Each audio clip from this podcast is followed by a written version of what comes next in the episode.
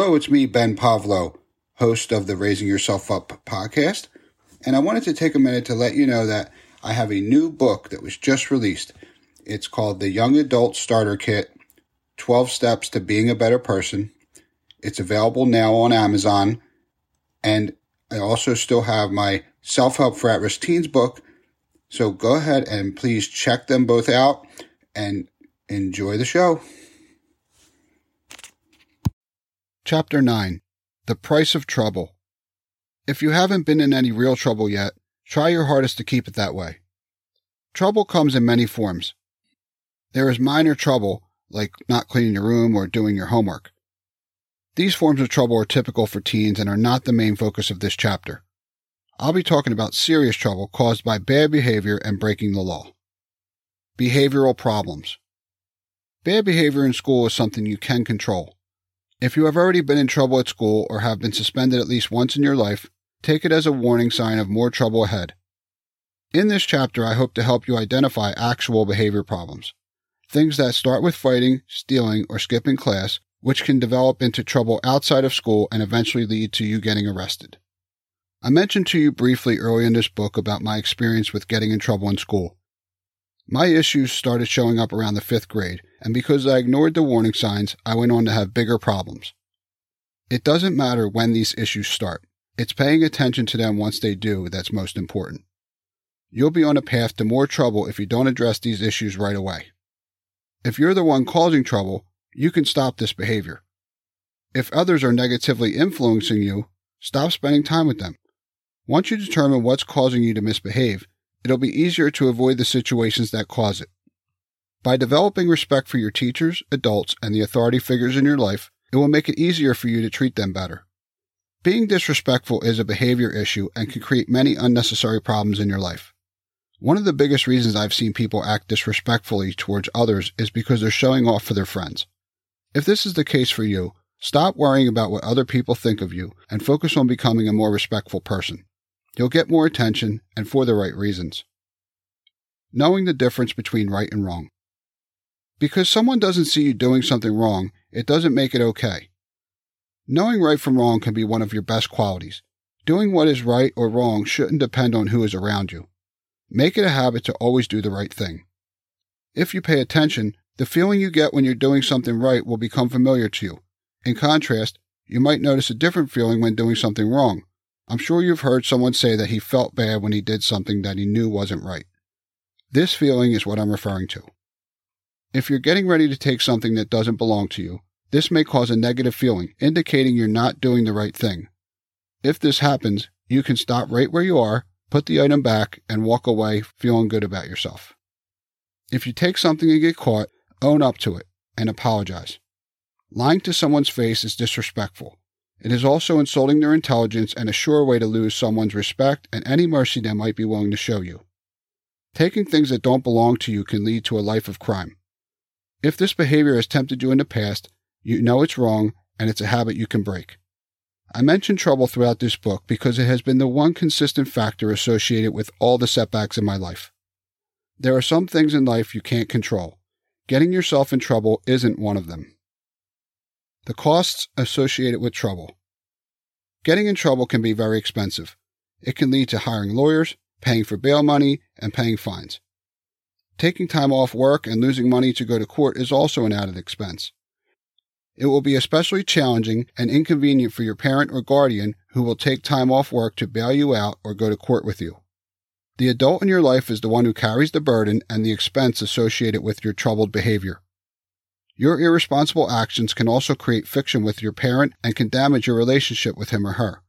You may also find yourself in a situation where the adult in your life doesn't have the money to bail you out of jail, which means you'll be forced to stay there until someone comes up with the money to get you out. Being in a juvenile detention facility is no fun, even if it's only for a couple of days. If your bail is less than $1,000 and your parents can't afford to pay it, you'll be stuck there longer. There is nothing worse than the feeling of knowing your freedom only costs a few hundred dollars and you can't afford it. This could put your parent into a situation where he or she has to choose between paying rent on your house or getting you out of trouble.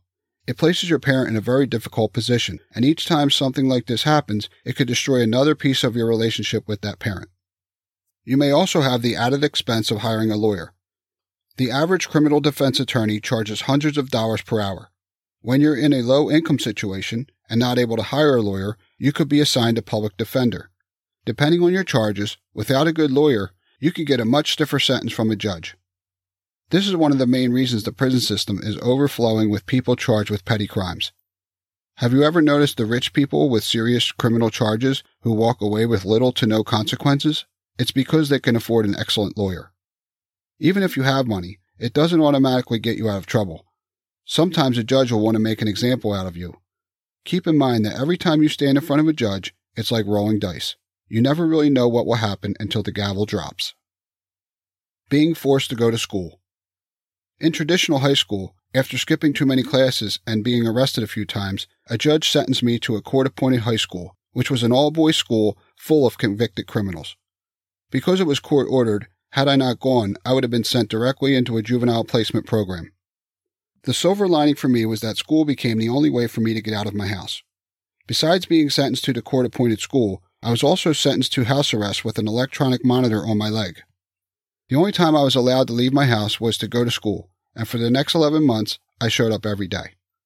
Because of attending this court appointed school every day, I graduated with a high school diploma and a certificate in building maintenance at the age of 17.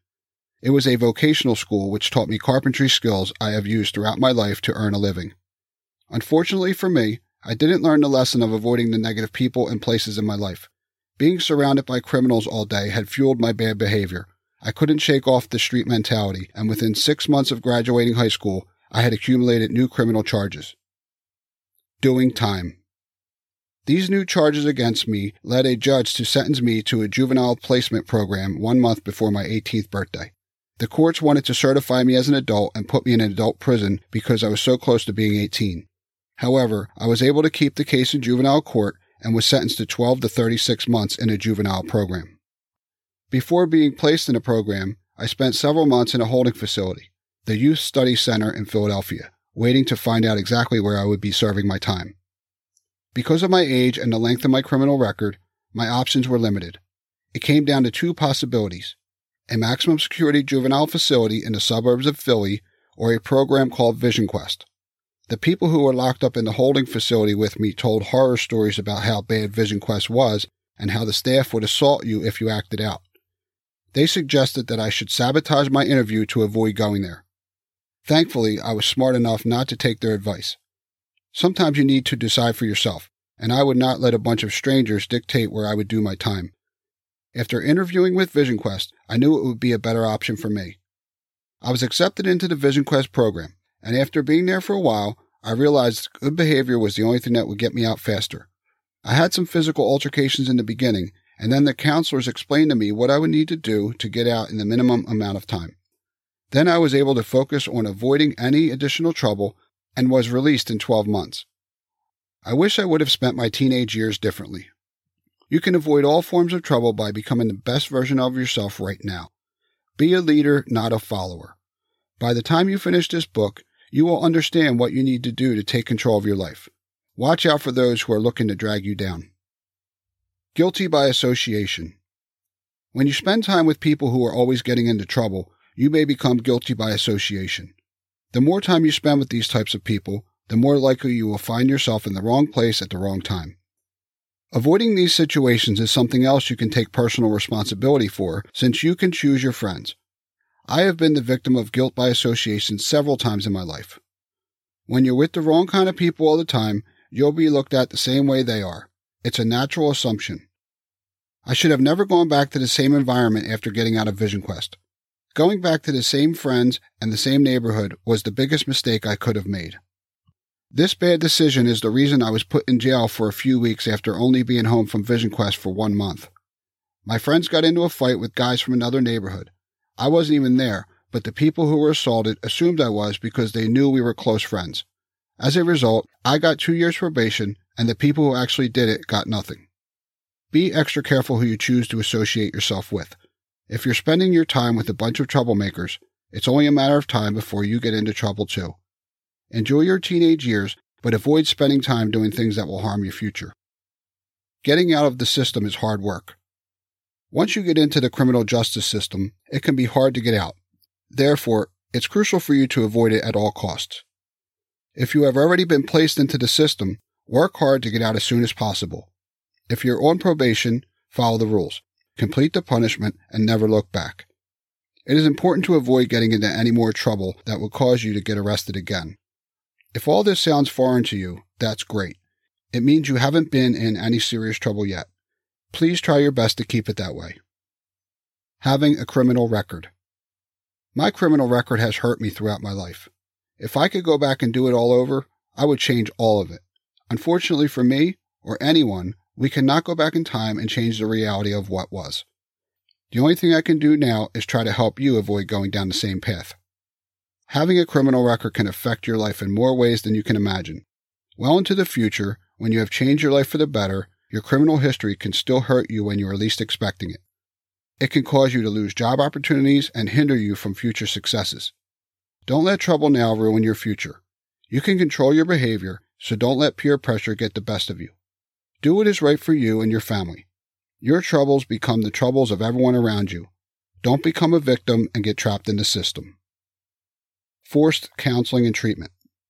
The entire time I was in the Vision Quest program, I participated in mandatory drug and alcohol rehabilitation treatment, along with a grief and loss group. These groups helped me in ways I had never experienced before. Until going into this program, I had never gone through any formal counseling for either of these issues. The grief and loss counseling was because the courts knew I had lost both of my parents. This counseling helped me understand more about how to deal with the anger and grief I was experiencing from those losses. Twelve months of consistent counseling gave me an opportunity for healing. The drug and alcohol counseling I received was also helpful. I learned that most of my troubles have resulted from a lack of caring about myself and always being in an altered state of mind. Using drugs and alcohol negatively affected my outlook on life and my daily actions. I had already been at a disadvantage in my early years, and I now realize how I made my situation worse through my own poor choices and decisions. I could have avoided all the trouble I have endured in my life had I known what I'm trying to share with you now. Please learn from my mistakes. You deserve better. I hope this book will serve as a guide to a trouble free life for you.